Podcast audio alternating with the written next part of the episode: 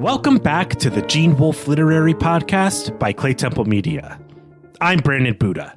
And I'm Glenn McDorman. This is it. This is our final episode of chapter three. And so we will have done, you know, by the end of this episode anyway, we will have done seven episodes in total. Uh, not quite as many as chapter two, probably also not as many as we'll do for chapter four. But still, we have been with this chapter for a long time. And this episode is also kind of a big deal for us from the, the show perspective because uh, behind the scenes, uh, this is going to be the last one that we record for a long time. Uh, I mean, that's that's planned. It doesn't do anything to the release schedule, but behind the scenes, we are not going to record episodes for this show again for six months. It's kind of a big deal. Yeah, we're taking a little a little pause. Uh, I'll be on, I think, paternity leave from the network, though not really. That just means I'll have more time to plan other things to do. But yeah, so that's uh, that's the plan. It, it is a big deal. We're going to take a pause, and that means when we come back to peace, uh, we're gonna we're gonna be rereading a bunch of the novel before we read chapter four, I think, and that actually only serves to benefit us. And and taking the breaks actually behind the scenes uh, also really benefits our I think our reading of the of the novel and things like that. Some time to think and breathe and reflect but it'll be sad not to not to be deep in a Wolfe novel for a little while. Yeah, it's going to be a little weird, and and of course behind the scenes as well. Our our initial plan for how we were going to approach this book changed when I was becoming a father as well. So this book is just kind of uh, kind of wrapped up in our, our personal biographies, and uh, I don't know. That's something we'll talk about perhaps in more detail on the air someday. But uh, yeah, I'm, I'm almost a little loath to just get into the episode, Brandon, just because it is going to be our last one. But I think that probably listeners would like us to start talking about the book. So let's do that. So, yeah, this is our second discussion episode. It's our, our final discussion episode for this chapter. And in this one, we're going to talk about writing craft. We'll do that at the end. Uh, we'll also actually have quite a bit in that segment. There's a lot of writing craft stuff we want to do, but we're going to start by thinking about the characters. Yeah, we get a lot about different characters in the story. I mean, we get one major character introduced to us and then little snippets about other background characters. And I think most importantly, we'll want to, I don't know, I don't think it'll take more than 10 or 15 minutes, but talking about Weir's father, because this is the most we've seen of him in the novel. So, you know, to begin, in terms of talking about these characters, I can't think of a better place to start than with the eponymous character of this chapter. And I'm saying that vaguely because, uh, I guess there has to be one alchemist that this chapter is about, but I think we found three in this story. There's Tilly, Julius Smart, and Alden Dennis Weir, who we learn is probably a chemist at Smart's company, at least in the early part of his career. But I will say that because the second chapter was named Olivia, the first chapter was named Alden Dennis Weir, those are really the central figures of those chapter. Well, The Alchemist just feels to me like it's introducing us to someone new who plays a, an important or symbolic role in Weir's life. You know, The Alchemist is more of a, an emblematic name, perhaps, than just to name this chapter like Julius Smart or Mr. Tilly, just the plain name. And, well, it is the case that Weir, at the time of meeting Smart, says that uh, Smart did not strike Weir as a powerful, much less symbolic figure. There's these descriptions of negation around smart that are important. But to me, this means that later we are realized that smart was indeed powerful, that he does take on some sort of symbolic meaning. So for me, I think smart is the alchemist. Uh, and we've seen some of the ways maybe the symbols about smart show up in the novel and and we'll talk about those things as we as we go along in this episode. But I guess the first question here is Glenn is uh, am I right? Yeah, do you disagree with me? right. This is an interesting question. I mean, there is certainly this this approach to answering the question that you've taken, which is to examine the the chapter titles. But of course, we are limiting ourselves to what we have read so far, even though it would be absolutely nothing for us right now to flip through and see what's the title of chapter four, what's the title of chapter five. Are they the names of characters who are actually in the book? But so far, right, that is the case for chapter one and chapter two. And so I, I see your reasoning there that this would not be referring to uh, a character in a story within the story, but would be referring to someone who, you know, we know from Weir is like a real person who actually matters. Whereas Mr. Tilly, as far as we know, never actually has existed and is only a character in Julius Smart's story, though I think we actually both think that he or at least someone like him did exist so yeah, that's uh, that's one approach, and I think it's a valid approach, but uh, I think it's wrong. Uh, I don't think that Julius Smart is the alchemist, and my approach to this is, uh, well, one is just because it's fun to disagree with each other. It's better radio than if we agree. But the other real thing here is that you know just to think about like what is actually an alchemist, right? What do we mean by alchemist. And it might be Wolfe or, you know, Weir, I suppose, playing around with the relationship between the word alchemist and the word chemist. But I think that if we're thinking about actual alchemy as a kind of pseudoscience, as uh, uh, uh maybe a sort of fringe type of science of, of people with some real scientific knowledge, scientific inclinations or experimental inclinations anyway, using their powers to quest after something that seems far fetched and that also might not be a good thing to be questing after, uh, like, say, eternal life or uh, transforming base metals into precious metals, for example, right? Those are the things that are kind of the hallmarks of alchemy. That the person we see doing that in this chapter is not Weir, it's not Julius Smart, but it is actually Tilly, right? We see Tilly being a mad scientist here, doing stuff with science that one ought not to do, perhaps doing it in search of riches. He is also explicitly concerned about prolonging his life. you know, there's an actual threat to his life, of course, but he is trying to prolong his life, which is something alchemists do. So, to my mind, Tilly's the alchemist. Yeah, that that's that's fair and that's my initial thought as well but uh you know using the reasoning i laid out before i'm going to stick with smart that's my answer.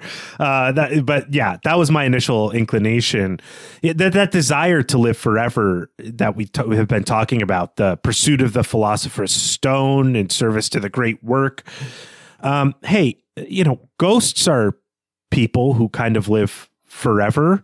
And there's a lot of ghosts in this story. There's the ghost in Smart Story, and then there's the ghost that kind of brings us to the closing of chapter three as well in Weir's house, or what appears to be a type of ghost. The fear of encountering a ghost, maybe in the way that Weir fears encountering his secretary if he pushes the button in his fake office, that things are just slightly unreal, and that, you know, maybe Weir then is the alchemist who has found the secret to living forever but it's not quite what he expected. He can cast his mind back. Reality isn't what it appears to be. He's maybe brought someone else back to life uh, in his pursuit of this as well. So, it's a confusing chapter title. I think it's meant to be symbolic, and I think it's meant to represent the thematic motifs of the main characters that we sort of encounter in this chapter, who are Smart, Tilly, and Weir. So this is a maybe more dense or complex chapter heading than than what we've gotten before. That's a great observation that Weir also is doing something sort of mad sciency right in this book. I mean, he makes this speech uh, in his four-year-old body to Dr. Black that eh, sounds pretty mad scientisty, right? So yeah, maybe Tilly's not the only mad scientist in this story. And hey, we still don't know what's in these jars, right? So, yeah, you might be onto something there. Maybe they're all alchemists. Maybe they're all mad scientists in some way. Yeah, I don't know if we're going to talk too much about the the metaphysical conversation that that Weir and Dr. Black have, uh, though that's something I think we'd usually spend an episode doing, just because it's not the focus of this chapter. But maybe here, since uh, since we kind of brought it up, we can just take a second to say that, yeah, Weir's talking about energy not being created or destroyed and the idea of of metaphysics and what existence really is. And all of this feels very alchemical to me in terms of uh, a philosophical approach to being yeah, and certainly we will dedicate a lot of uh, discussion uh, moments, minutes, perhaps hours to that speech. Just I think that's going to be in the final, you know, wrap up episodes uh, for this book because this really is is part of the hey, what's actually going on in this book? part of the discussion that we're just not ready to have yet. Yeah, well, even though we disagree with one another, and I think I've uh, shown our audience that I disagree with myself about who the alchemist is, let's talk about Julius Smart, who is the first major new character introduced in this chapter.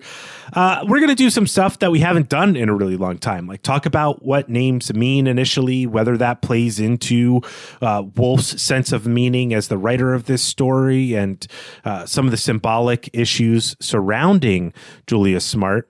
So let's start with Julius Smart's name. Julius is a name that means like downy or hairy, like the woolly part of plants or the the sort of downy type of facial hair that young men grow initially. Maybe there's some connection between this name and and the biblical figure Esau, who sold his birthright to his brother for a bowl of soup. Uh, I'm not going to go into that here because believe me, I went down that rabbit hole and that was 30 minutes of time. I wish I could have gotten back. I just couldn't draw any connections, but I'll throw it out there. Maybe our audience can think of something I've missed.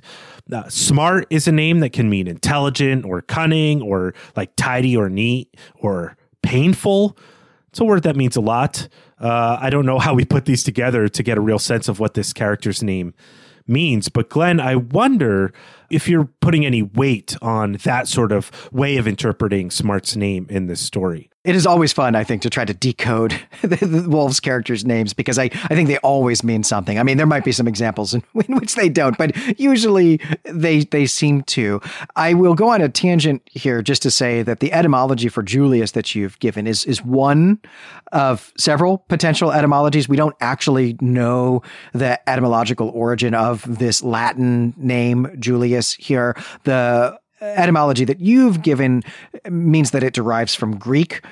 I don't think that that is really the etymology. I think it's more likely that it derives from Etruscan and has something to do with uh, the worship of, of, of Jupiter or, or, or, Jove. But that is a, a, small point that doesn't really mean a whole lot because I definitely believe that if uh, Gene Wolfe looked up this name in like a baby name book, that's the that's the meaning he's going to get. That's good. That's going to be the entry there for what does the name Julius mean. So I think we can take it as given that this name, uh, from Wolfe's perspective anyway, is going to mean young, and I think we can just take smart to mean what it means for us when we use it now, which is almost always to mean intelligent, although that's actually a newer meaning. The the original meaning uh, really actually does derive from uh, the, the pain, like uh, that smarted, uh, that smarts when you, you do that to me. That's the original meaning of that. We actually get to that meaning intelligent through the descriptor of the type of pain uh, that that we're feeling when we say something smarts as being like a sharp pain and that that's like a, a, an adjective that we also could append to someone's intellect. But yeah so uh, all of that a roundabout way just to say yeah i think this name just means young man who's smart right? Yeah I think that makes a lot of sense. Uh, I'm, I'm glad you brought up the the Jove bit. That's another half hour. Right. I wish I could have gotten back as well. uh, yeah, I, I man, I I went so deep into these names and was like, there's a few I don't want to do. Like Tilly could be Germanic or the medieval English, like from the Norman conquest. Like, man, it's a lot of work. And and and God bless you if you want to bring us out uh, that up to us on the forum and, and get meanings out of it. I'm sticking to ones that I think um, we can really maybe draw some meaning out of or, or think about in, in new ways by doing this type of analysis with the names. But yeah, Julius Smart could just mean young man who's smart and.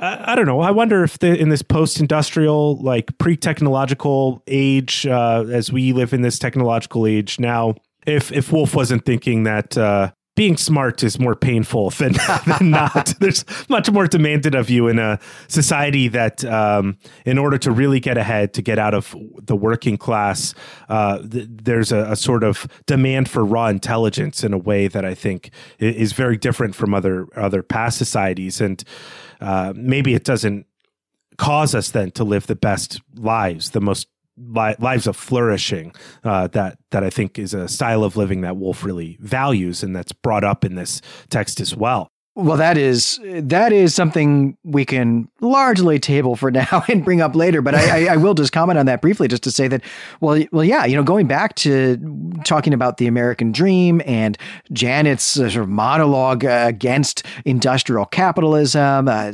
seeing jobs as a type of, of slavery or at least a type of you know dependency or servitude that this book right Wolfe is writing this book uh, at, a mo- at a moment when he is as far as we can tell i guess fairly unhappy at his food engineering job at procter and gamble in houston actively looking for a new job that is uh, he is going to take eventually that's going to lead him to Chicago, uh, working for the trade publication plant engineering.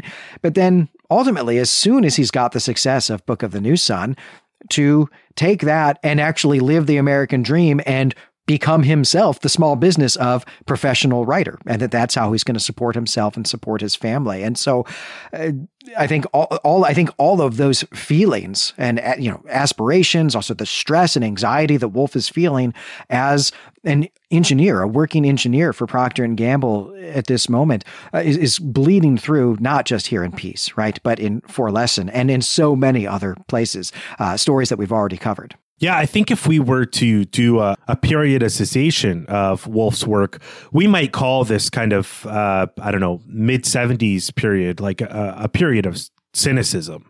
And this book is as as brutally cynical, I think, as Hour of Trust and, and Forlesen were.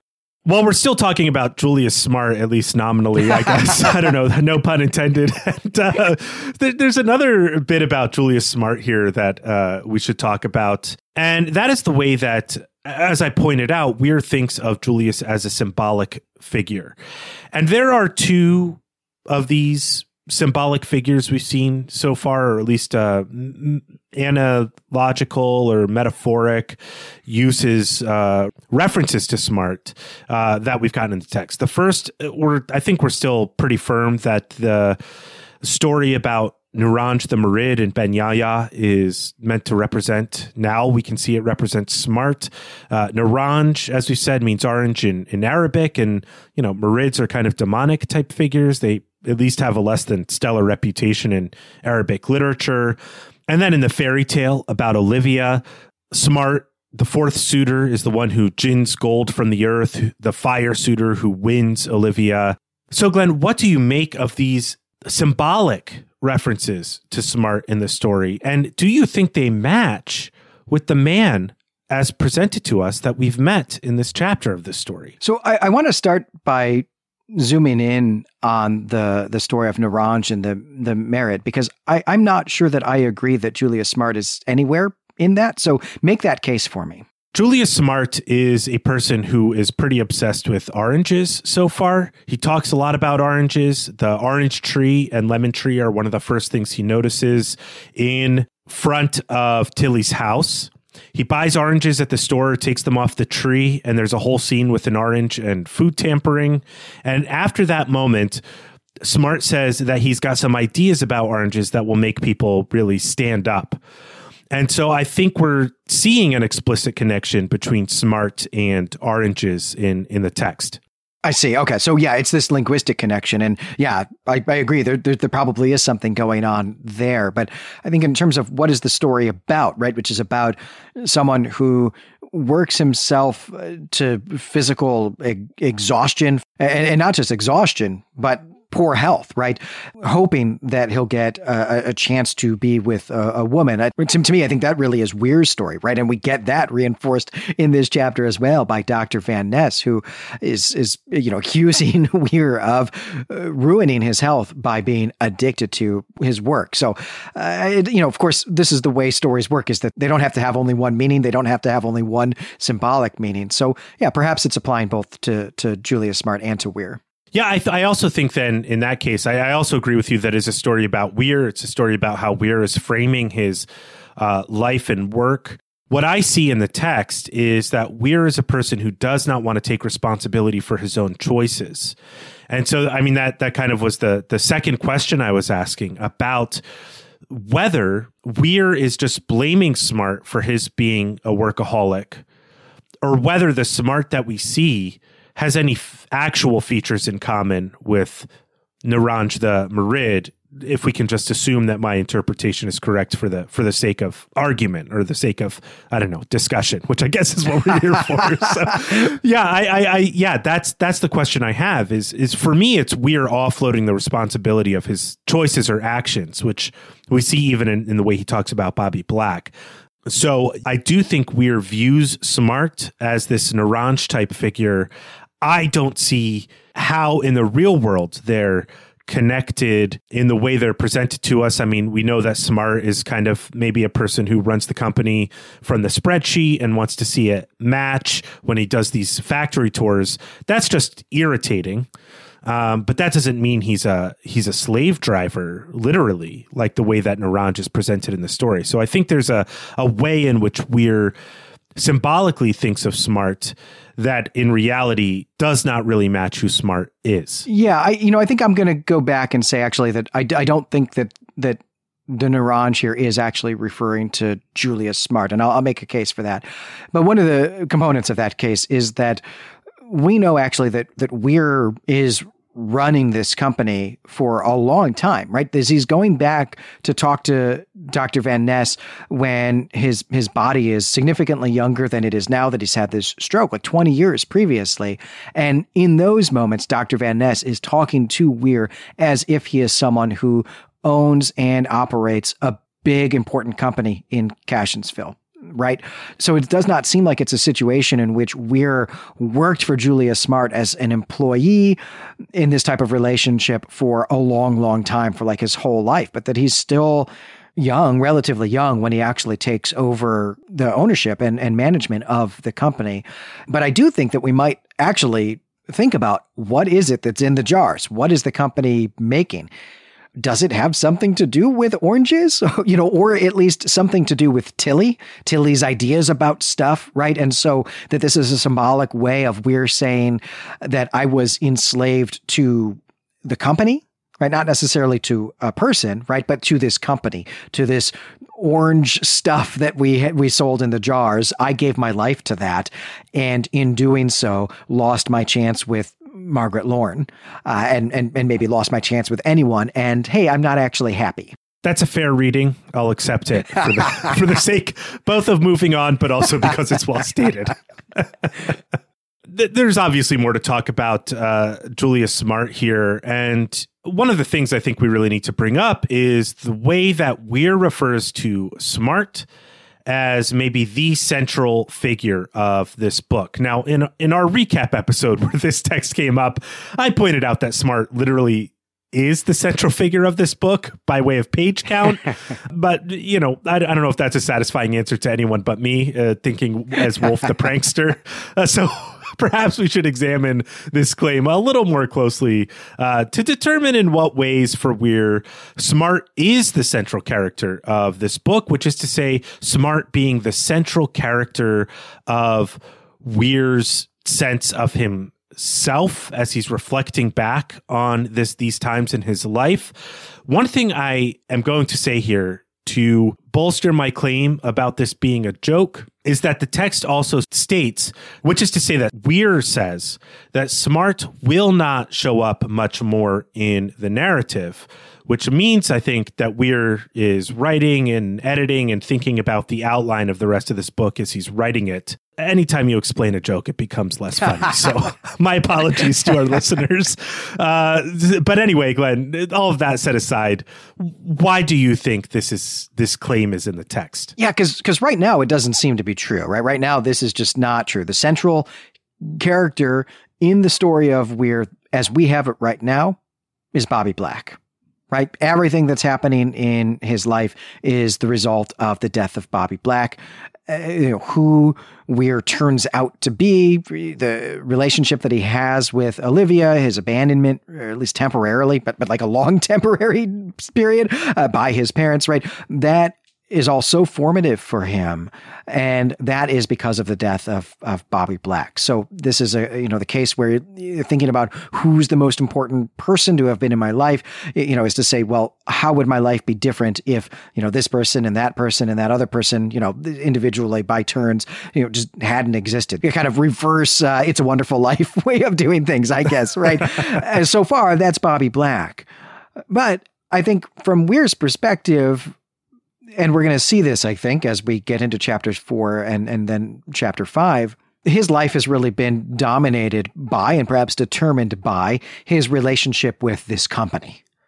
And so Julius Smart, as the founder of the company, the person who bequeaths it to him, is therefore the central person in Weir's life because the company is the central thing in his life. That's that's my sense of it. But I, I don't know. Maybe you've got a different reading than that. I, I, don't have too much of a different sense of it. I will say that Weir then is pretty bad at, at, at chains of causality because you're really right to point out that Bobby Black should be the central figure, like that this moment in his childhood set the course for the rest of his life, which is clearly true.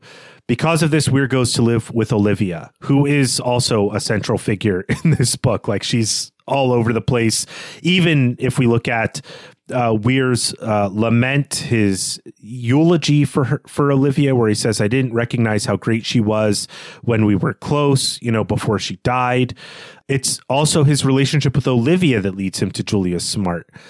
But Weir is willing to overlook all of that to say that the most important thing in my life, the most important things that happened to me in my life were job related and economic. And I think that that tells us a lot about Weir's uh, outlook, his worldview uh, about what he thinks is important at this point in his life. Yeah, absolutely. And, you, you, know, I mean, I think anytime we're looking back at these sort of chains of causality, I mean, is me thinking as a historian now, or you know, someone at least who's been trained as a historian is, you know, at some point you're just going to say, I'm going to keep going back, going back, going back. And so, you know, these, these older things, right? The, the more previous things are going to be seen as more important because of the, the, the linking of the, the chains. And so that's, of course, how we're going to get to, to, to Bobby Black, to Olivia, then to Julius Smart. But I think if we actually were to take a look back, as, as you're suggesting, at least, you know, like, uh, you know, the three chapters we've done so far and say who has been actually the character that Weir has, say, written the most about, thought the most about, that's going to be Olivia. And I have not done this, though, as you said at the top, Brandon, we're going to have an opportunity to go back and do a complete reread before we take up chapter four in a few months. Uh, so I will do this. I think that Olivia is probably the only character, other than Weir, who has direct speech in each chapter so far. I, I, think you're absolutely right, and it will be worth investigating. I mean, just off the top of my head, there are these brief snippets of dialogue uh, where Olivia is like you know talking to people and stuff, and that impo- that's important. But they're all secondary characters who kind of disappear or appear for an important moment, so that Olivia has someone to talk to. So that'll be worth kind of uh, untangling and looking at when we when we do our reread prior to covering chapter four. The last thing I want to do with Julius Smart here is I mean, we've talked a lot about him as a business owner. We've talked a lot about him in the last chapter, his oratorical skills as a narrator uh, or an orator to an audience, a storyteller. But this story's really caught up with a lot of stuff about Julius Smart. And there's a lot that really stood out to me that I want to address, at least on my side. And I'm sure there are things that stood out to you. Two things really jumped out to me about Julius Smart in reading this chapter. The first is that he makes it clear to his audience and also to Tilly that he is at least nominally a Christian, by which I mean following the cultural norms of, of Christianity in the area where he is. So in the South, teetotaling would be really important as a way of signifying integrity or living the right way. Uh, and Smart is a teetotaler, uh, but he also is the one who just explicitly says also in his language, the way he uses language, like my parents moved on to their reward, nominally Christian. He's adapted the cultural use of Christianity, maybe for his benefit, though he also might be a devout Christian, uh, pious in a sense. Uh, and the other thing is that Weir points out that you know, and this is another description by negation that smart is not quote officially crippled, which means like there's some sort of either we get a sense of deformation that might cause some difficulty in moving through the world in the way uh, people without disabilities are able to.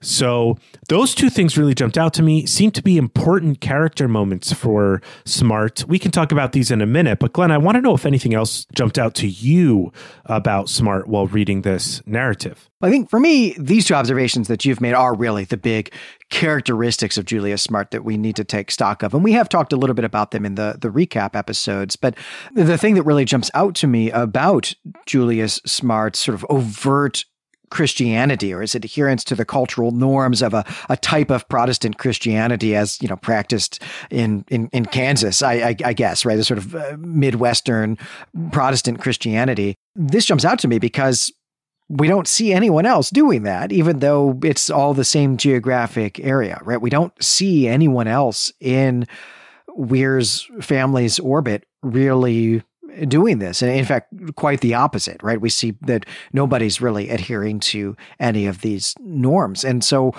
he stands out for that just as much as he stands out, I think, for uh, you know this this stooped or, or, or enlarged uh, shoulder that he has. I, I, guess that brings up one kind of other metatextual question for me in hearing us talk about this, and we're talking about teetotaling this is during the era of prohibition, right? This is taking place one month after the affair with the Chinese egg.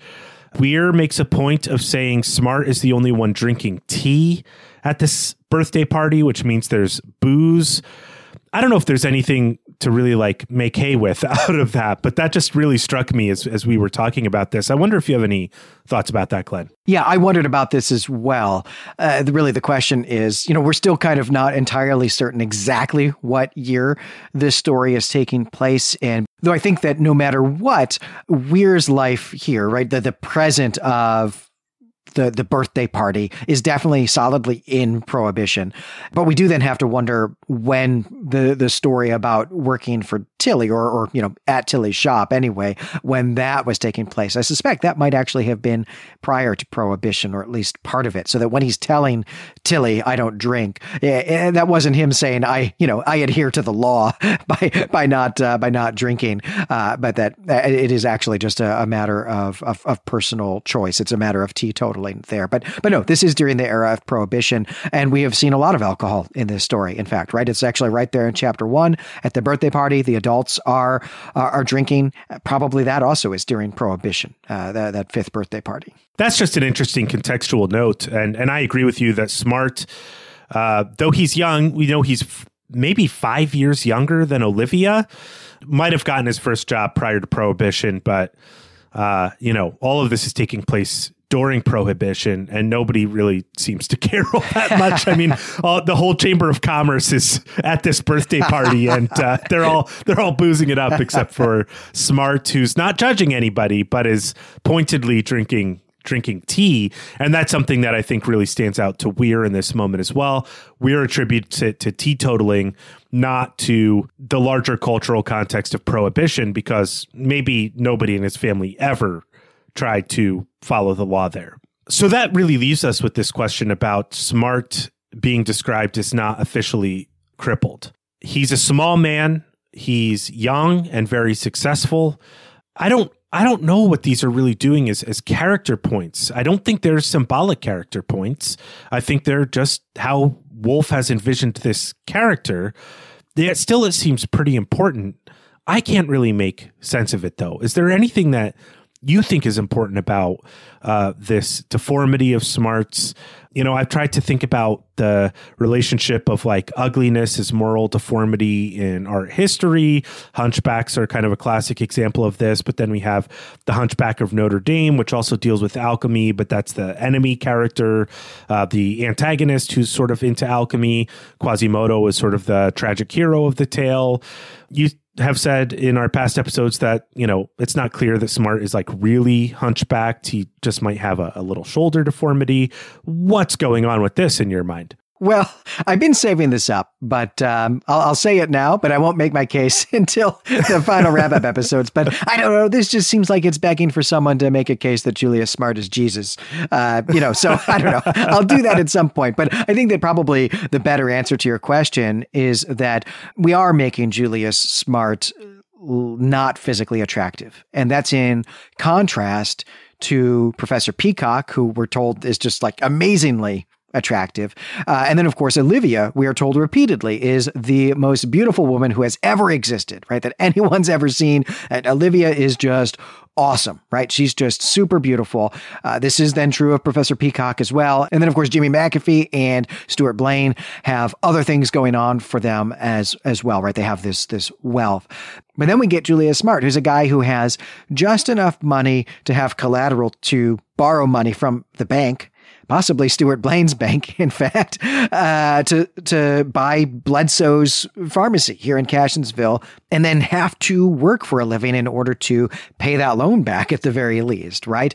And then also is less physically attractive than Professor Peacock is, and and perhaps might actually be just not in the same league of attractiveness as Olivia herself. Yet, of all the suitors in this room, he's the one she marries. But then also, she's the one he cheats on. Right. I mean, I think we know that she would have cheated on anybody right. she married, which, you know, we'll talk about what we learned about some of these characters in a little bit. I'm really glad you reminded me about the the purchasing of Bledsoe's because it, it called to mind uh, some of the what I was tracking in this chapter, which is this sort of sense of the grotesquerie surrounding the abnormal, or at least how Weir gloms onto that in his retelling of Smart's story, associating the abnormalities of the woman with the hands in her shoulders with the ghost, the same kind of fear that surrounds that, uh, the way Smart redresses Bledsoe's so that there's less of the medical devices out in public. This kind of fear of the other, particularly the um, physically deformed other, and and the striving to the norm, and yet all the stuff that's presented as the norm in this book so far is is actually underpinned with more tragedy and ugliness than these characters are. And maybe uh, what I want to ask you then, Glenn, here is is since it's on my mind, is do you think that was kind of a theme of this chapter, or am I doing some overreading there? No, it definitely jumps out. And I, I, wonder if there is actually a connection between Smart and the people at the carnival, and maybe in particular Janet, right? And and and to go back to Janet's American Dream speech, right? Her, her uh, speech about how the thing that she wants to give her child, even if it means giving him uh, some kind of physical deformity, is for him to have an ability to be his own boss, to run his own business, to not have to be someone else's employee.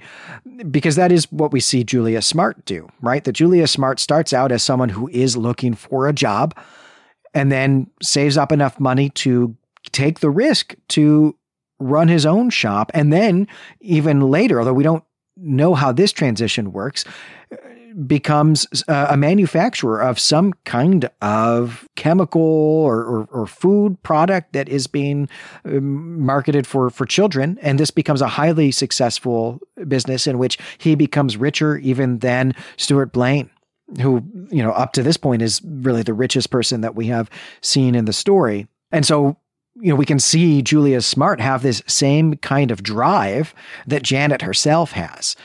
And this perhaps is contrasted with all of these very attractive men who have inherited money which uh, describes all three of the other suitors. All three of the other suitors are attractive men who have inherited their wealth and inherited their positions, whereas both Julius Smart and Janet are people who are having to forge right their their independence, having to really wrestle that out of society, having to carve out a position for themselves that is independent, that that does not have them being dependent on other people so I, I, don't know. There might be something there symbolically, I suppose, right? The, the sort of physical relationship that they share as well. Yeah, I wonder if Wolfe is engaging a little bit here with that trope of the the magical outsider that you you know you can read about this in in you know critical theory if you want uh, where there's the the sort of othering of people who are not represented to be the norm in society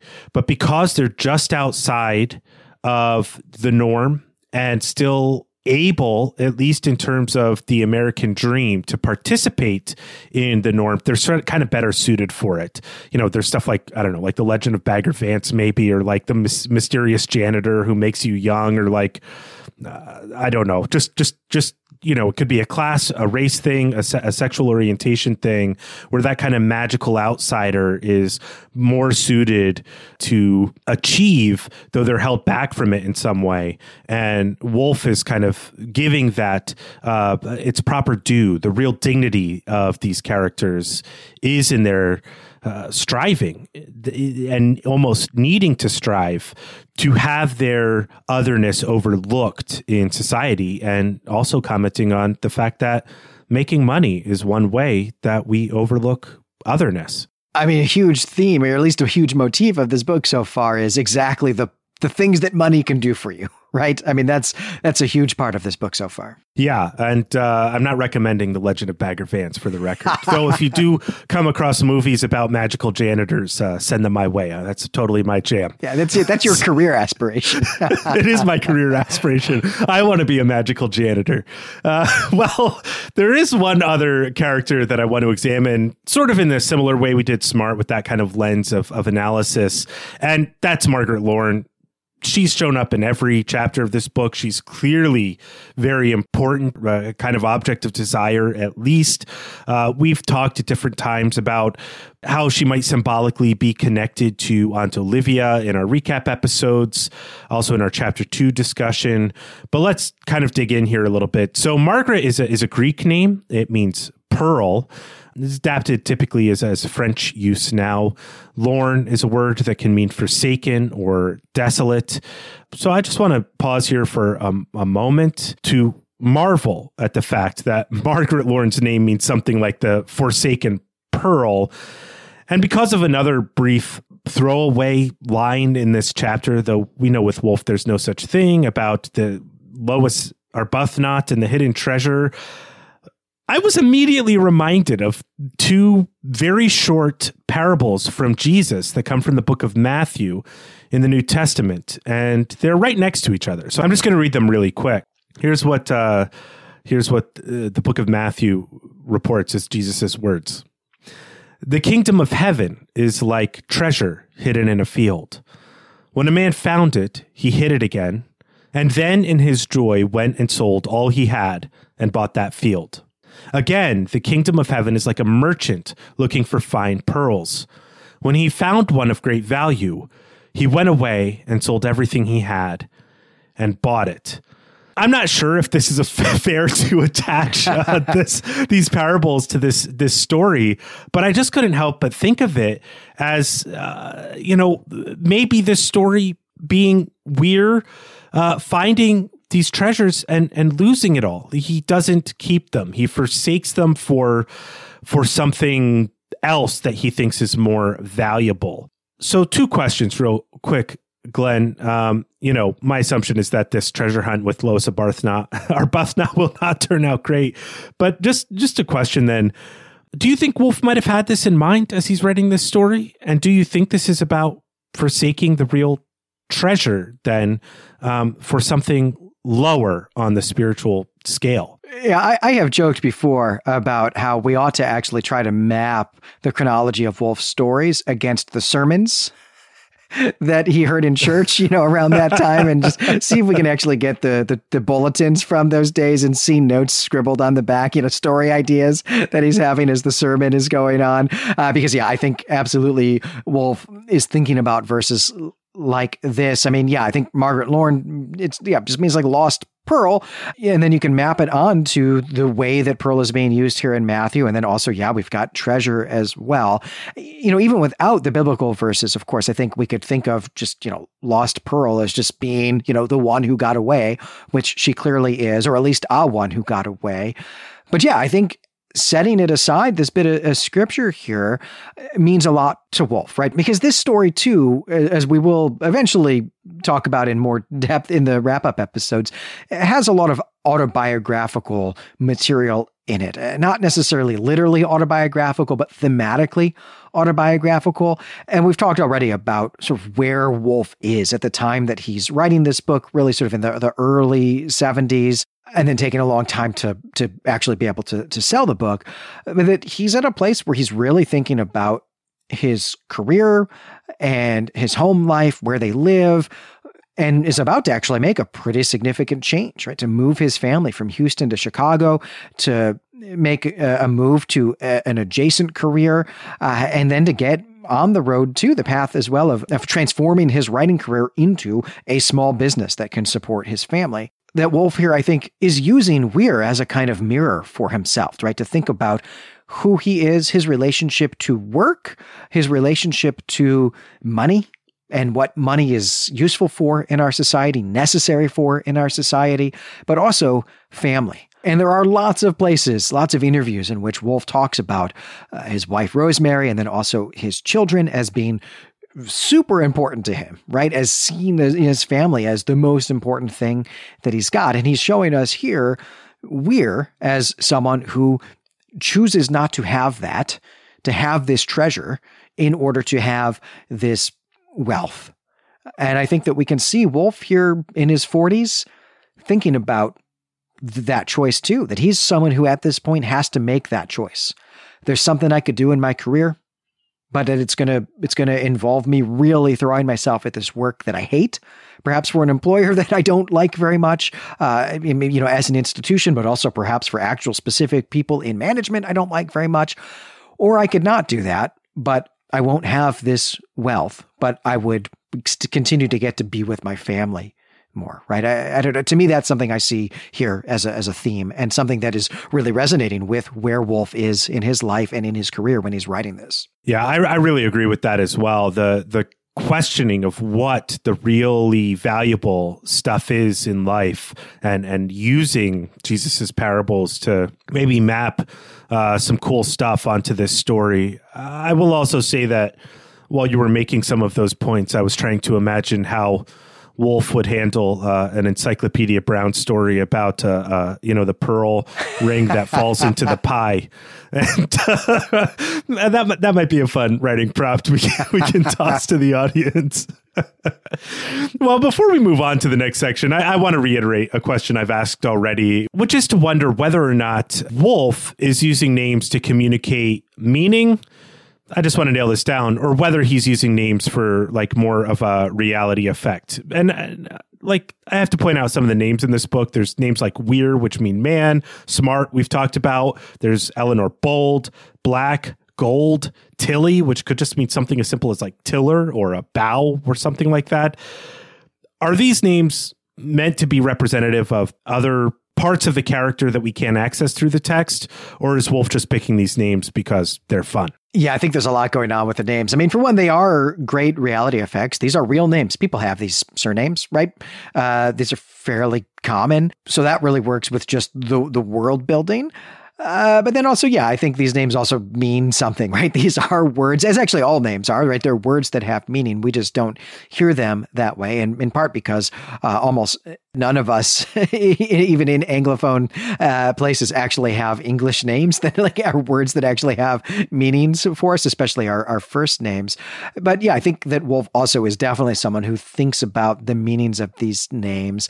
I also, though, think that Wolfe he's someone with a sense of humor. It's not always one that we we enjoy, but he's someone with a sense of humor. And so I think a lot of what he does here is not uh, wanting to, you know, really uh, imbue these character names with just like heavy symbolic meaning so much as he's making jokes, right? I mean, I think the idea of naming the one who got away uh, the one who got away. like I think, like right, that's a joke as much as it is, you know, an, an actual meaning that might help a, a, reader who's really thinking about these things make sense of the story. I, you know, a lot of this is for for Wolfe's own amusement. I have to imagine. Yeah, I think that's the case too. Well, we have a few more characters to talk about in in this story. The first one I want to talk about is, as we said, Weir's father, John.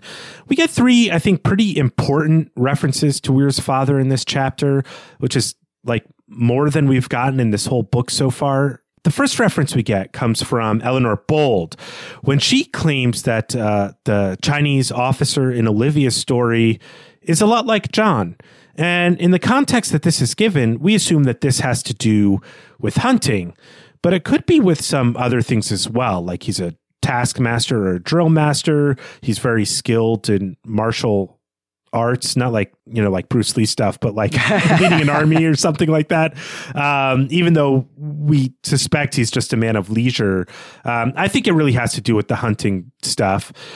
The next reference we get has to do with John's uh, responsibilities to Olivia that were uh, given to him in their father's will. We're told that John's responsibility is to do right by Olivia. And so rather than attending her wedding or being an important part of her family, he dumps the kid off at her house, travels around the world, and then gives her a lot of money for a wedding. And the last one that we see here, even though there's a little bit about Olivia and John taking a trip with their family to the South when they were kids, we learn that Weir, Alden Dennis Weir, has maybe a painful association with a film canister, with a film whose contents have to do with a, Christmas. The film, at least, is a Christmas gift from his father, and that might lead to an, a stroke or uh, a side effect of having a stroke.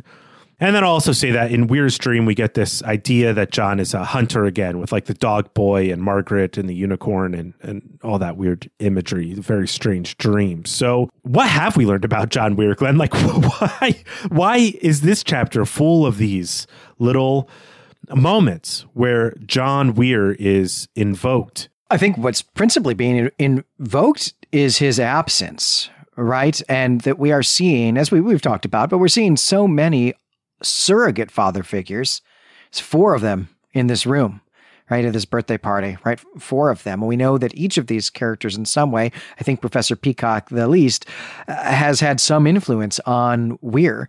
Uh, but so far, we see no actual influence of his real biological father. And we know already, right? We've had hints already that Weir's parents are going to be gone for quite a long time uh, in these really formative years, right? That uh, they've been around. They were raising Weir, you know, or at least Hannah was, but they were, you know, they were in the house anyway. But these are parts of Weir's life when he has no memories. He doesn't have memories from being one, two, three. You know, maybe he has some from four. He definitely does from five, of course. But that it's going to end up, I think, that Weir's going to enter adulthood having only spent maybe at best half of his memorable years living with his parents and possibly less than half actually of that time. And so it's really for me that you know the absence of of weir and his kind of replacement by these surrogates that that really stands out. And so the invocation of his name is just to remind us that he is not there and that he's kind of this elusive figure about whom we know basically nothing yeah, I even get the sense in a classic, uh, you know, Harry Chapin, Cats in the Cradle sort of way, that from the dream, by the time that Weir's father returns, Weir is interested in other stuff, though he still craves his father's attention. And I've suggested that the dog boy in that dream might be a kind of representation of Weir's id or, or drive or desire in some sense.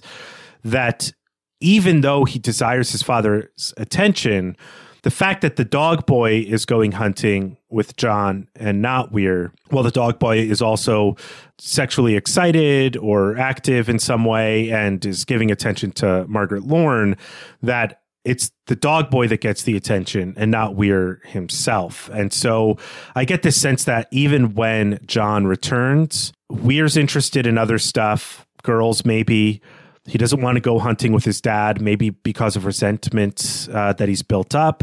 And so his dad is going to find other people to spend his attention and time on, which that's kind of par for the course for this character, it seems. Yeah, and this gift of the film, this is a terrible gift. This is a gift that screams, I don't know who you are or what you're interested in. So here's a here's home movies of you you know, you know, like I don't know, that's a terrible gift to like say like, yeah, it's Christmas. So for Christmas I got you a photograph I took of you.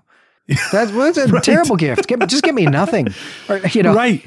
Just just pat me on the back and say you love me and, and take me to lunch or something, you know? Like yeah, it's brutal. I, I, imagine, like, I kind of envision this film canister. The film in it is like John going hunting and showing Weir how much fun it is to go hunting. Oh, you know, something like that. That's even worse. Uh, it's just just brutal, brutal gift. Well, let's move on to the the next big character of this chapter that we're tracking, which is Olivia. We really get snippets about Olivia's love life in this chapter, her marriage, and maybe we should talk about that. We've brought up a few times that she continues to act freely uh, in terms of having sex after she's got married. Maybe having Weir pre- prevented her from having sex with these suitors, which might have meant that she would have had to marry them in the in the cultural context of the day. Um, what else do you think we see about Olivia in this chapter that we really learn? Well, that's certainly the big thing, right? Is seeing her with the, the, the suitors again, and then also, yeah, learning that she marries Julius Smart, but is going to continue to have romantic and then also sexual relationships with at least two of these of these other suitors who are uh, of the the three suitors we talked about in uh, the fairy tale in chapter two uh, the only ones who were described as having some kind of physical relationship with uh, with the princess there so I am I think perhaps less certain than you are that she has not already been having sex with them, uh, though that's not really what this book is about. But we might get more on that in the future, and I think it will be worth uh, seeing this world, the, the social norms, uh, and so on through Olivia's eyes, which we spent a long time uh, doing in our, our discussion for chapter two, of course, which is you know entitled Olivia. Yeah, and in my reading of the section about the Latvian cook, I'm not convinced she wasn't sleeping with him either. yeah, right. That's I think that's the most uh, that's that's really the thing that people are going to come to the forum to, to want to talk about. Olivia was definitely screwing around with the Latvian cook. It's there in the text. I mean, I would read that Agatha Christie novel for sure. Oh, absolutely. Well, we should talk about the suitors next because they have been major influences in Weir's life, as as we've talked about, but they really fade to the background in this section. Though I do think we still have a little to say about that. Uh, so let's start. I want to end with Professor Peacock, but let's start with Stuart Blaine. Does anything else really come out about him during during this section? He he's actually less bad than I thought he was in chapter two. He actually has some thoughts about stories and storytelling here. So yeah, I'm he's still not someone I really want to be friends with, but um, uh, I don't know. Yeah, he was better. He was better in this chapter. Yeah, I agree. I, li- I liked him more in this chapter. I liked how engaged he was. He didn't act uh, like jealous or off. He wasn't off putting. And yeah, he was really putting his uh, desired, wished for English degree to use in uh, solving the mysteries of uh, Smart's story. What about Jimmy McAfee? Yeah, he actually seemed to not have a whole lot to do in this chapter and didn't really seem to be all that fun at this party. And so maybe contrasting him with Stuart Blaine, I thought he was awesome in chapter two. It was like he's, you know, kind of my runner up. Professor Peacock is, you know, was still always going to be my my favorite, at least of these three, you know, who I would pick for Olivia. Uh, but he would have been a, you know, not a not too distant second, I suppose. But he seemed to not really shine at this party, even though this party is actually for him. Uh, so it seems like he, you know, is perhaps just more comfortable one on one with Olivia, or you know, one on one plus the the kid in tow with Olivia. Uh, that he's more comfortable when he's kind of in control of the environment, and the pursuits are actually really his interests. Uh, and maybe that's one of the things that we see here. That although this is a party in honor of his birthday, it is being thrown by Olivia, and that she's got this party game that I don't think really suits him all that well. Uh, but then in contrast, right, we see Stuart Blaine in a different environment than we saw him in before as well, where, hey, he doesn't have any employees at this party and he's not trying to show off his wealth at this party either the way that he was at, uh, at the at the dinner and uh, that maybe this is actually a, a, a social setting where he's actually being more like the person he actually wants to be, like more like himself. Whereas Jimmy McAfee seems kind of uncomfortable here. I, I think McAfee has like two dark clouds hanging over him at this party. One is the affair with the Chinese egg, uh, maybe realizing that though he won the egg, he might have lost Olivia. And then the other one is perhaps watching Olivia and Smart fall in love through this storytelling competition. Right. So maybe world's worst birthday party, in fact. yeah. Again, terrible gifts. Terrible gifts is actually, it turns out, the whole motif of this chapter. that, that's probably true. And I mean, hey, the thematic apperception test is about uh, someone giving someone a gift. So, yeah, Cracked who it. even knows how that's going to come back? Um, yeah, I, yeah, Jim, Jimmy McAfee. I, yeah, I agree. He's he's not so hot at this party, and I think uh, maybe this wouldn't. I, I I might be like him at this birthday party, like trying to keep a civil mind and be polite. Somebody's throwing a party for me, but um, just reckoning with the you know decisions that led up to it might might leave me feeling a little depressed. And and he kind of comes across that way i think in this chapter just sort of sitting off to the side rarely interacting with the storytelling thing. This party's kind of not his jam and he's just there you know? Uh, all right now we're on to professor peacock. And maybe I have more to say about him than the others, but uh, what's what's your read on what we get for about Professor Peacock in this chapter? Yeah, something we talked about in in one of the recap episodes is the extent to which he actually just doesn't appear all that much, you know, compared to the other suitors here.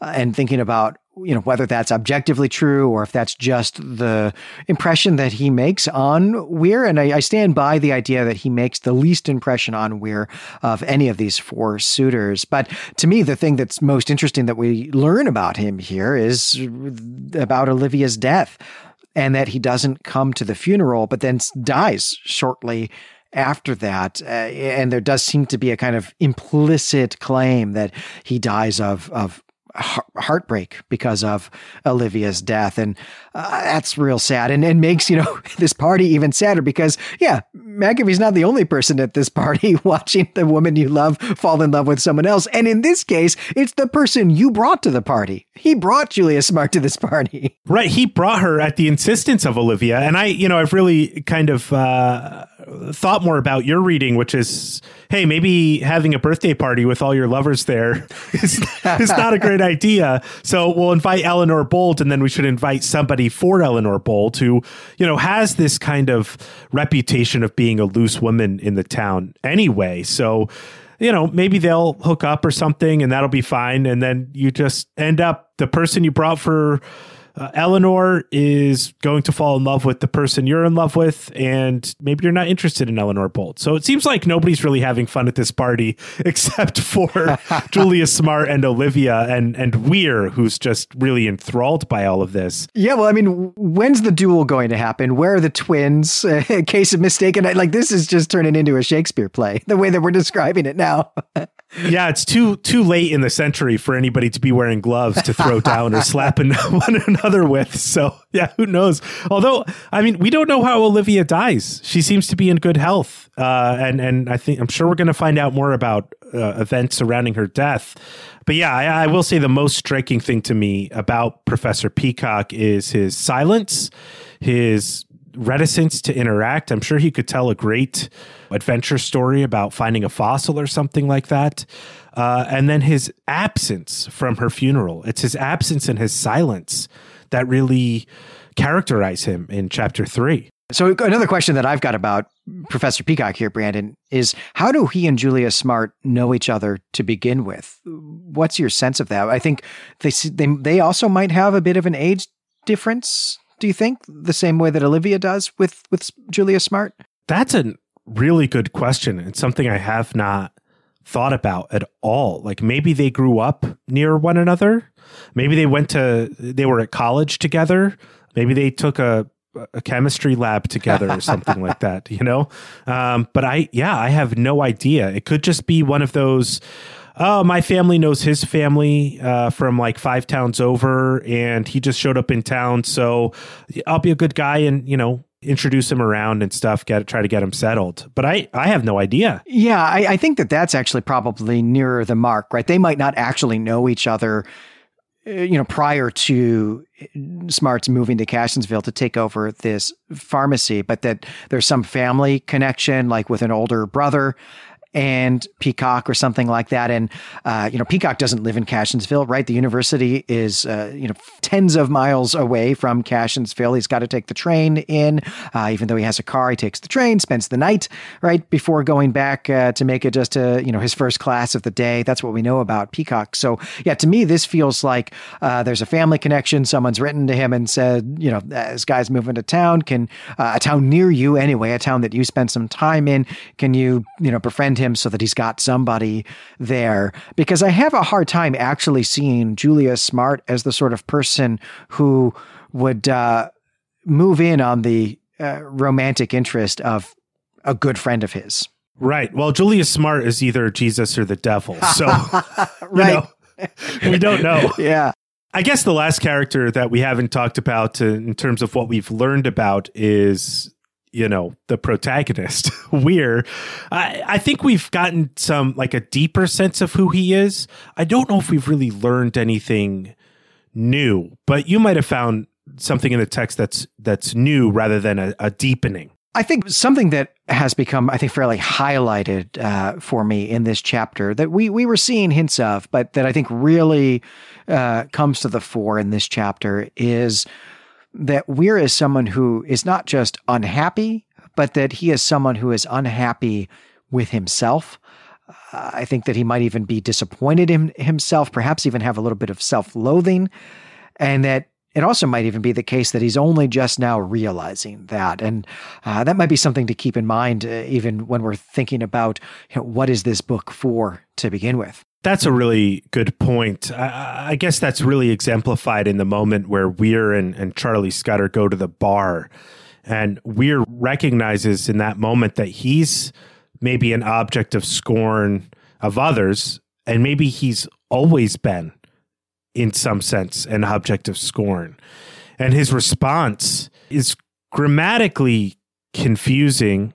Uh, and we talked about this in our recap episode, where he has either witnessed the bar that he felt that scorn um, just go out of business and crumble and weeds overgrow the parking lot, or he has seen to it, like I, I mentioned Jesus cursing the fig tree, that it was torn down, that it was no longer going to be a place where his workers could uh, enjoy a drink without being under the eye of the panopticon. So I think Weir is slowly circling around the idea. We saw the example about his response to the interior decorator. We saw early on the way that he said he would never talk to his employees the way Van Ness does, that he's maybe slowly coming to recognize that he's maybe deserving on some sense, which would lead to self loathing uh, of the scorn of others, and maybe trying to figure out if that was him or somebody else's fault. And I don't think we should dwell on this here, but we will want to return to it. But I think that,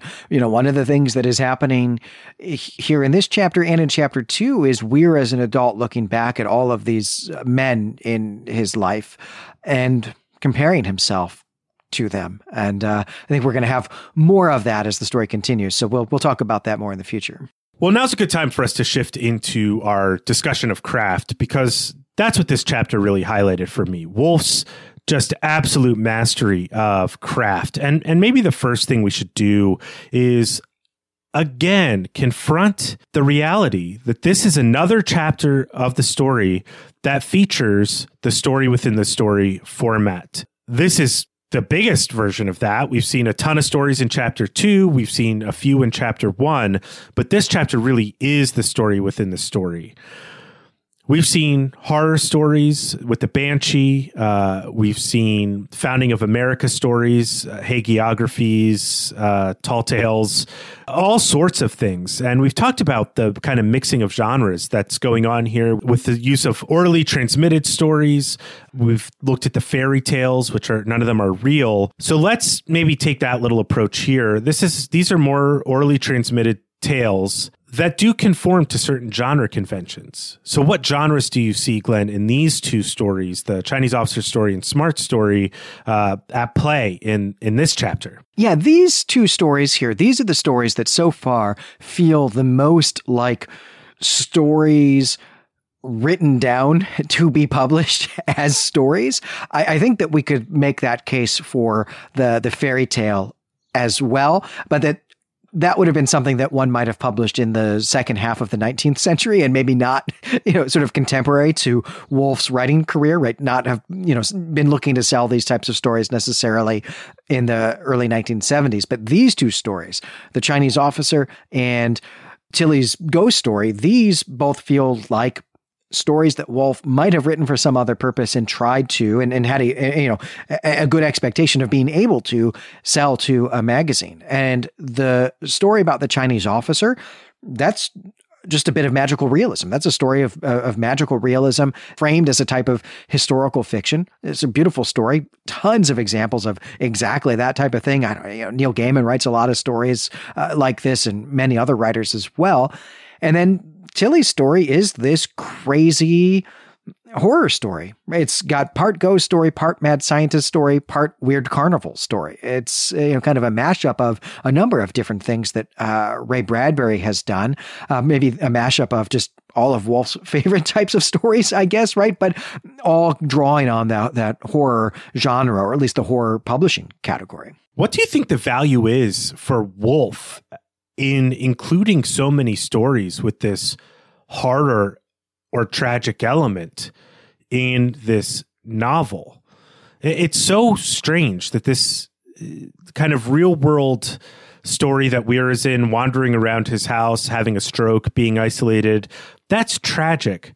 Yet we're constantly being told stories with these elements of horror or fantasy or magic. What do you think Wolfe is trying to do by include these elements into this story? there, there are two ways I want to answer that question, and one of them is to to set aside maybe really the the thought about horror and just think about stories in general. I think, as we talked about in uh, the Fifth Head of Cerberus, and also have talked about in in a number of Wolfe's short stories, is Wolfe at this point in his writing career anyway as someone who is writing a lot about stories storytellers you know what storytelling and stories are for in our lives, both as individuals, but then also in in the uh, you know or their their place, I should say, in our communities, our society, and that is clearly already both a motif and a theme in this book, right? That this is very much a book about stories, uh, what they mean for us, what they do for us, but then also very much a book about the tellers of those stories.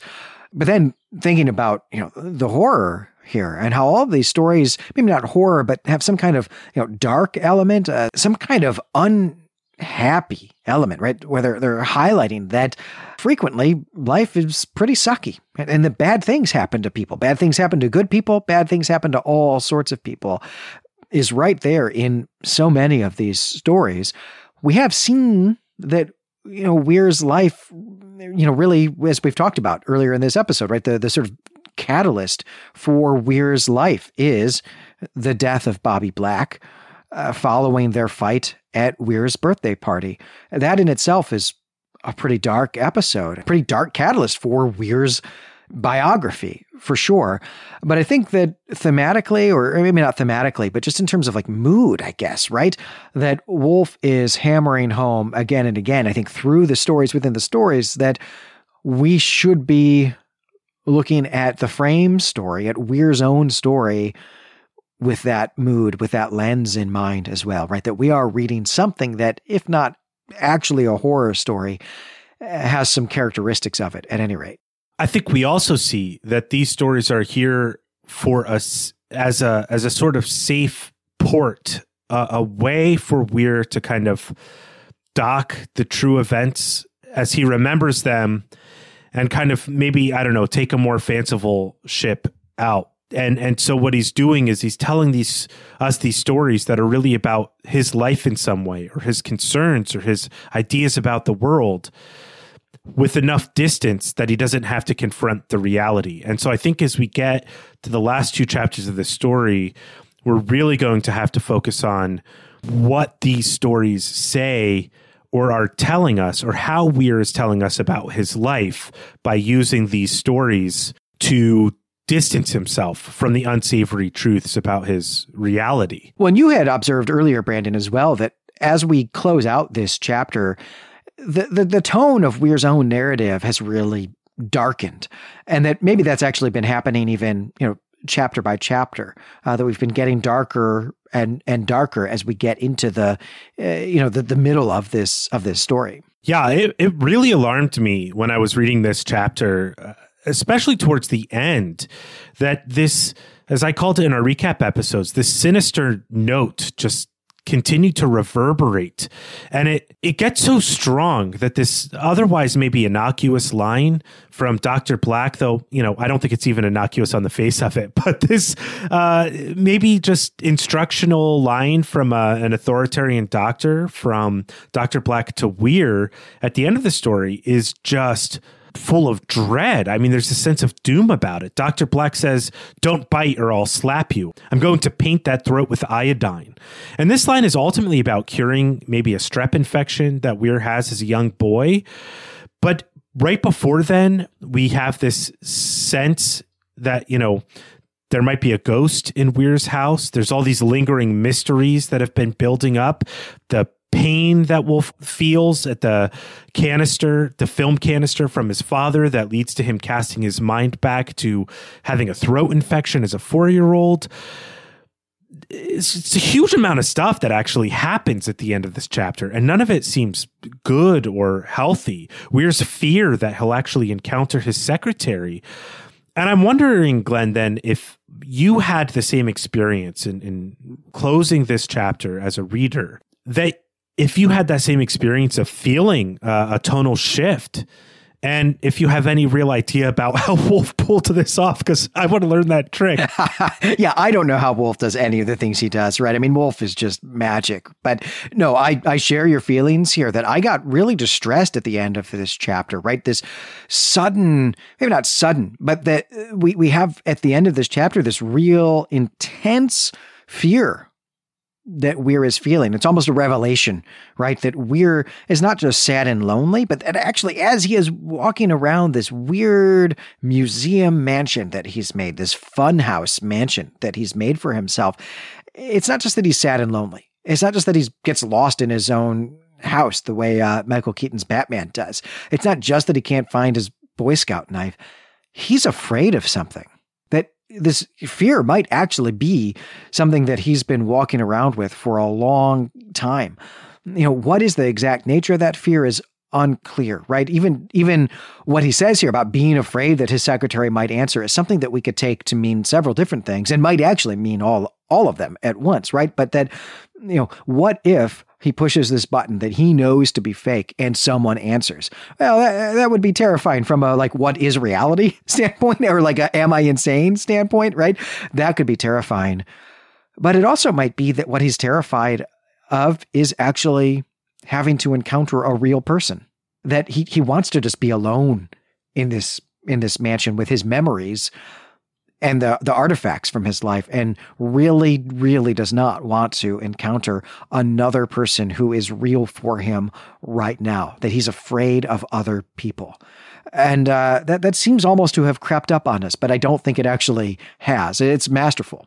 I know I'm supposed to wait until our wrap up to have read uh, a bunch of the critical readings of this book, uh, but I'm a cheat. So, uh, Joan Gordon's reading of this book which you know I'm sure she'd use this as as evidence if she were writing a, you know a much longer essay on it. Uh, this moment of the secretary is that this is a, a novel of a midlife crisis, and the fear that the secretary is there is really the fear that Weir is still at work, that he still has to go back to work, that that the, the, the old age that all of that stuff is a fantasy. And we see evidence for that as we read the book but we're not going to dig into that now. It's just a, maybe a tease for our wrap up episode. Well since we're we've been talking about sort of the dread and, and sinister nature of this novel we do want to read some of our favorite passages from this chapter but that's really in service to something we haven't done that much on this series of episodes really all of peace which is to just revel in Wolfe's mastery of prose. This chapter is full of some amazing prose passages, and some of them are more sinister than others. But I think we need to take a, a time, uh, now that we're halfway through this book, take a moment to really just enjoy the pleasure of reading this novel. Glenn, what passage do you have picked out for us? Well, I don't think it will surprise anyone that I have picked a, a, description of an environment, a sort of scene setting passage. And it's actually just the first paragraph of this chapter. I won't read the whole thing, but about halfway through, uh, it's just absolutely a, a, beautiful bit of, of wordsmithing here. And Wolfe here is remembering uh, this trip that he and Margaret Lorn took out to the river on their bikes. Uh, and so he's talking about the bikes here. Margaret and I wheeled ours down narrow footpaths, threading the woods lining the banks of the Kanackasee below Cassionsville, threading the banks in early spring when the black willows were dabbed with green, and birds called through a forest littered with the wind fallen branches of the winter past, coming out at last on stony banks, with sand farther down, sand where the high winter water had cast it in making its wide turn. A beach that would grow cockleburs later, but was fine sifted sand now, dotted with driftwood. And all of that, that that's all just a single sentence. This goes on a little bit more. All of that's all beautiful as well. But that was a lot to read, and it was all just a single sentence. It was just uh, beautiful images, but also just a grammatical delight. I mean, this is you know the the prose equivalent of uh, you know in film a sort of a, a wonder, right? Where you just sort of marvel at the technique of of of showing us this. Uh, just absolutely beautiful. Yeah, the the passages I've chosen, uh, even though I think I knew which one you were going to pick, I decided to pick some backup since I'm uh, doing the discussion. There's two pa- I mean, I could read two pages in a row, and I split them into two passages. Uh, about again about Margaret Lorn, the beauty that Wolfe writes about his time with Margaret Lorn, the thoughts that it brings up with him in relation to sex and desire and fear. Uh, all of that is caught up in this beautiful two page section that I'm not going to read. That's pages 190 to 192 in the Orb 2012 edition. I think instead I'm going to read a little bit uh, of the kind of early horror of this story, uh, of this chapter. That's part of Weir's digressions in the middle of Julia Smart's story. So this is on page 178 of the Orb 2012 edition. And, and this is maybe a little less descriptive, but, but no less beautiful for its uh, power in introducing us to some of the elements that will come later. I found it. I must say, quite truthfully, that I hadn't much hope I would. With my notebook and pen, I set off into this house as if I were entering a jungle. But it is close, quite close. Down the smaller of the halls, the crooked one, eight or ten doors, and to the left. I must remember that. It's cold in here. Winter has not left the interior of the house yet. The windows, as president, I have seven windows. Charlie Scudder and Dale Everetton, my executive vice presidents, have six, other VPs five. Look out onto the plant, and the calendar mechanism must still be operating. It is a cold, wet spring day out there, and I can see the water dripping from the handrail of the catwalk that winds its way up number three Spray Tower.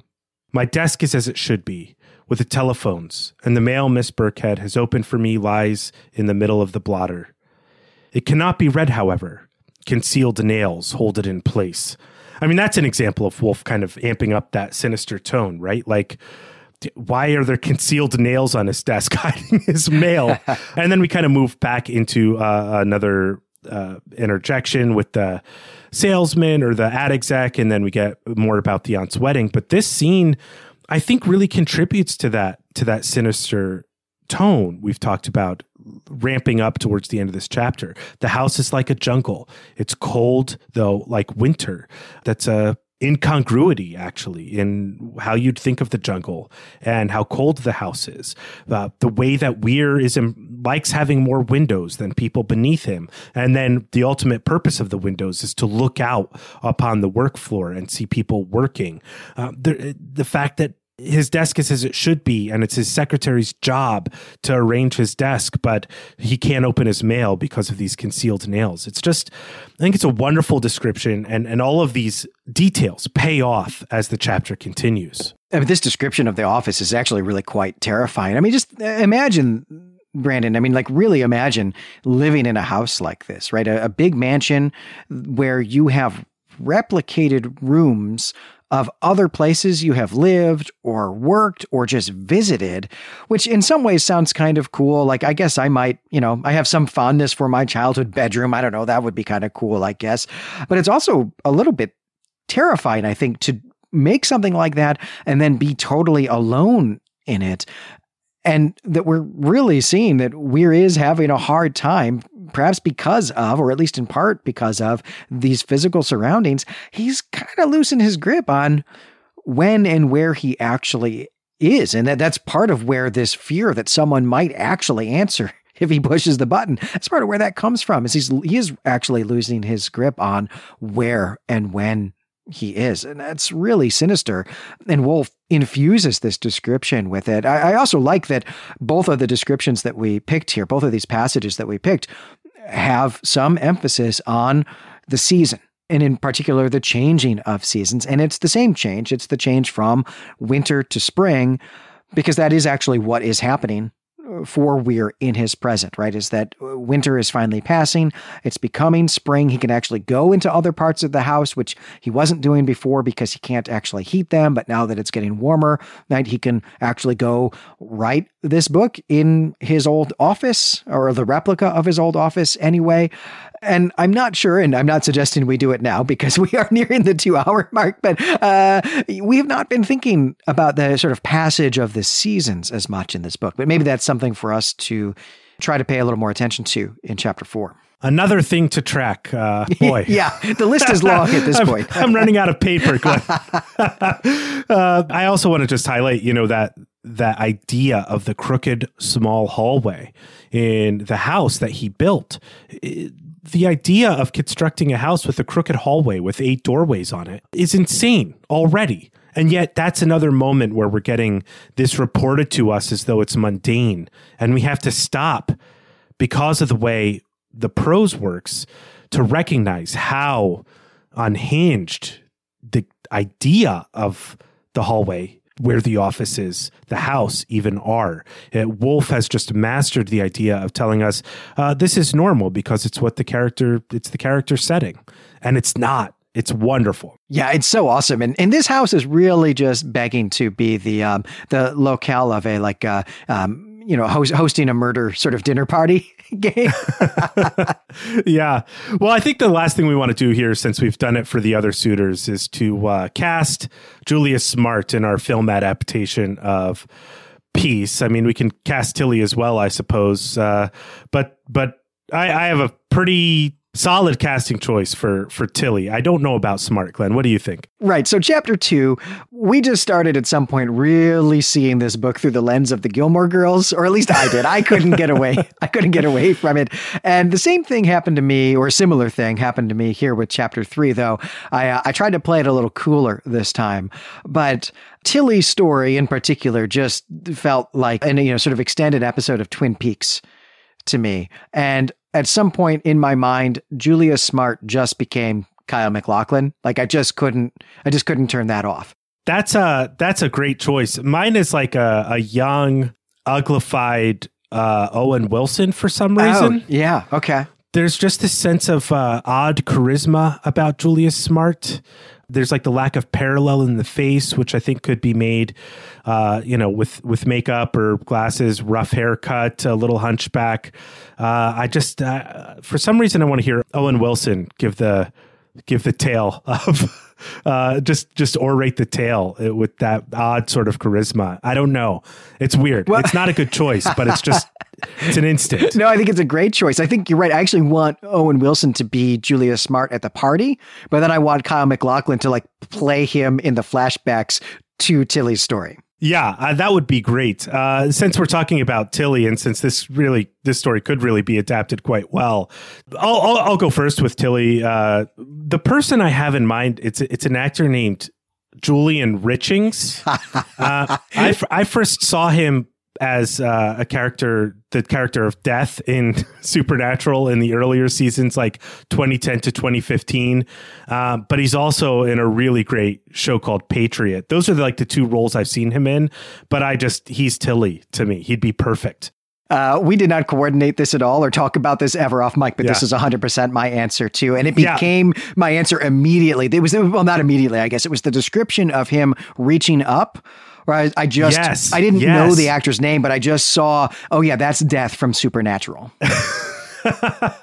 well, that's who it is then. There, there can be no other choice. no other choice. Yeah. Because Julian Richings, at least the way, you know, he's portrayed in Supernatural, uh, is too tall uh, and too thin. And then also, you know, is playing death. and Tilly sort of seems like also he's playing death as well. So, yeah, uh, that's the perfect casting. Yeah. All right. Well, great. We've agreed on one casting choice in, in this whole time. It's a good thing we're not casting agents. I actually think we'd be great at it. Uh, yeah, yeah, maybe if we could if we could pick actors from any generation at any time. I mean, know, yeah, like, you know, we need some kind of time machine, but uh, but that's really, I think, how you get good at anything is to have a time machine. Yeah, I I think so. I think that's the only way to get good at stuff. But uh, I don't know. That doesn't make much sense. And as we're losing coherence, it's probably time to stop the episode here. So that's going to do it actually for chapter three now. And we're so glad you stayed with us for this long. Once again, I'm Brandon Buddha. And I'm Glenn McDorman. Yeah, thank you so much for uh, joining us on this journey. We're going to be back on May 24th with the first recap episode of Chapter 4. We don't know how many episodes there will be, but probably a lot for that chapter. It's another big one. And in the meantime, until we're back, we hope that you'll join us on Patreon at patreon.com slash Claytemple Media. We have just finished doing a dozen episodes on the H.P. Lovecraft novel At the Mountains of Madness. That was so much fun, so we hope you'll check that out. Also, if you're not listening to our other shows, now is a great time to check those out as well. Uh, Brandon and I just finished airing three episodes on the you know, famous and infamous Robert Heinlein novel Starship Troopers over on ATOS. Um, also over on ATOS, my childhood friend and also uh, medievalist colleague Jay Deal, uh, he and I did four episodes on the Isaac Asimov novel Foundation. So all of those series, uh, that all just adds up to, I don't know, 35, 40 hours or so of chatter uh, that can keep you entertained while we are off uh, recovering from whatever it is that Mr. Tilly has, uh, has done to us here. So until next time, we greet you and say farewell.